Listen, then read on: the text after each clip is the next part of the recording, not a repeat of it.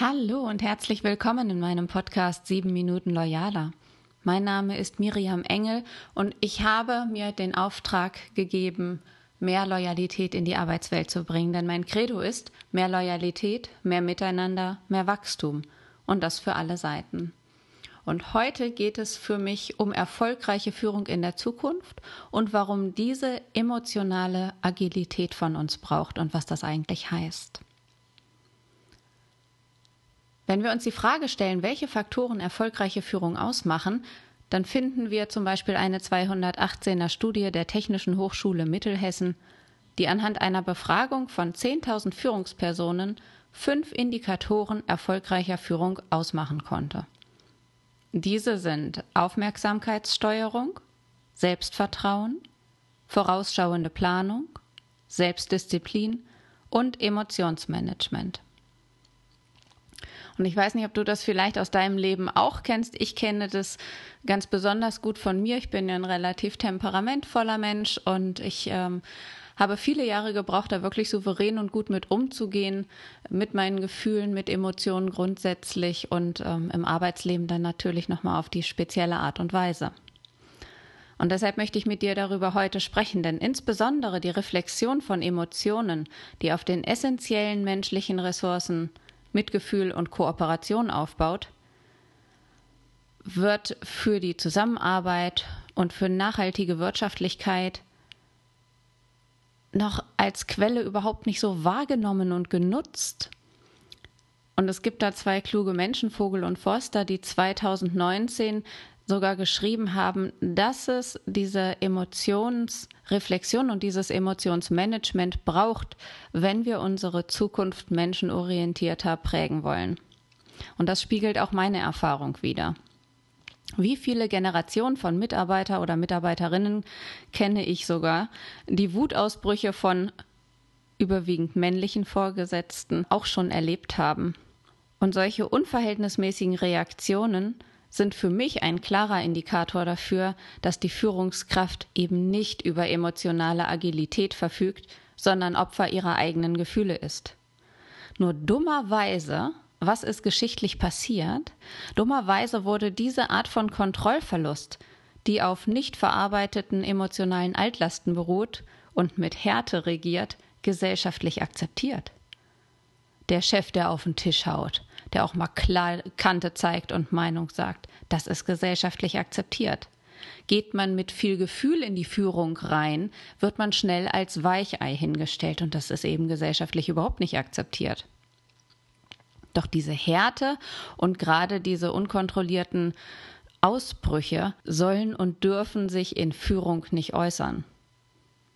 Das heißt, wer emotionale Altlasten mit sich herumträgt, der muss sich auch bewusst machen, dass damit eigene Kraftressourcen, mentale Arbeit praktisch, für etwas reserviert wird, das neue Ideen und Offenheit für neue Blickwinkel und andere Blickwinkel unnötig hemmt.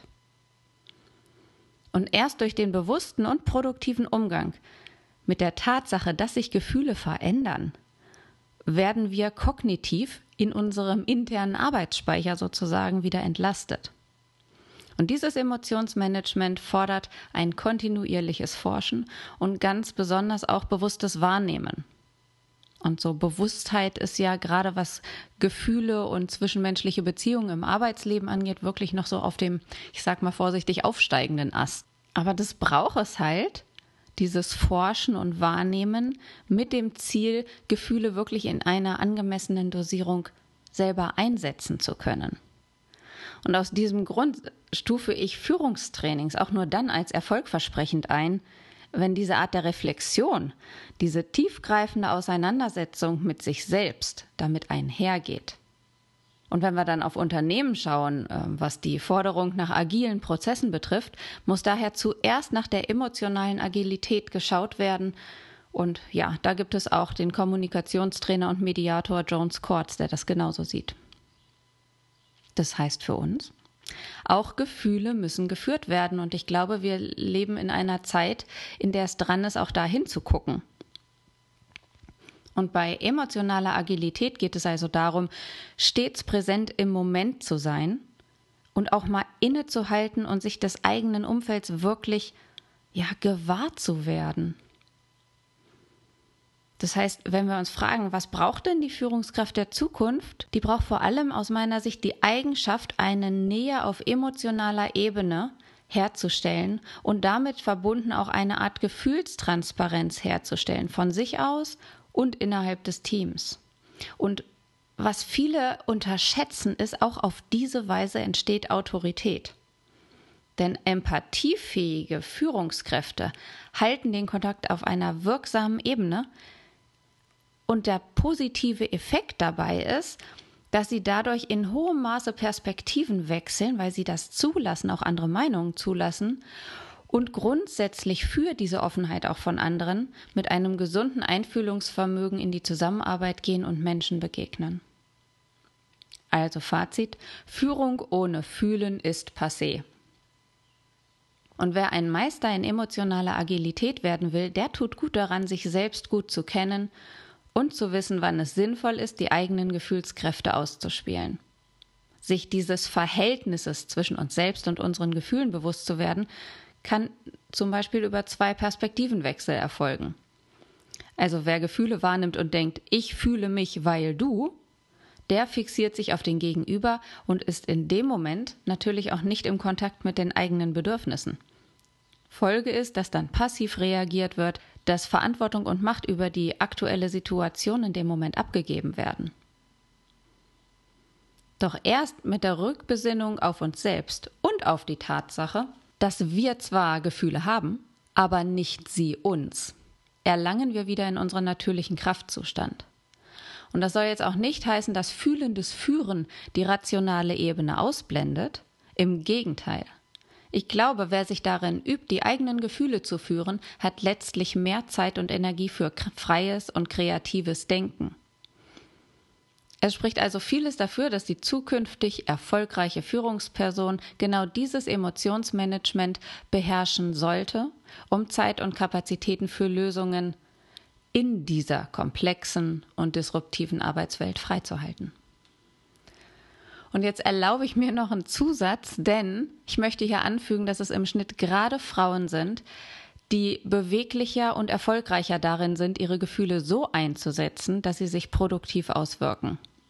Und dass gerade bei diesen Soft Skills männliche Führungskräfte an vieler Stelle großen Nachholbedarf haben. Ich bin davon überzeugt, dass was erfolgreiches Führen definitiv verhindert, egal bei welchem Geschlecht, sind fehlende persönliche Integrität, Entscheidungsschwäche, mangelnde Kommunikation, keine klare Prioritätensetzung sowie eine zu große Machtdistanz zum Team. Wenn du dich jetzt also fragst, ja, was kannst du jetzt machen? Jetzt hast du so ein paar Impulse von mir bekommen. Dann empfehle ich dir also, dich noch mehr auf deine Bedürfnisse und auf die Bedürfnisse der Menschen in deinem Team einzulassen. Denn gute Führung kennt kein Ego. Und wenn du deine Eigenreflexion um ein konstruktives Feedback ergänzt wissen möchtest, um damit deinen Führungsprozess zu beschleunigen, dann lade ich dich auch herzlich ein, mit mir mal ins Einzelcoaching zu gehen. Das heißt, hier fließen dann nicht nur kommunikative Grundregeln und Tools fürs Gefühlsmanagement ein, sondern auch NLP-basierte Methoden für eine qualitativ höherwertige und ressourcenschonendere Mitarbeiterkommunikation.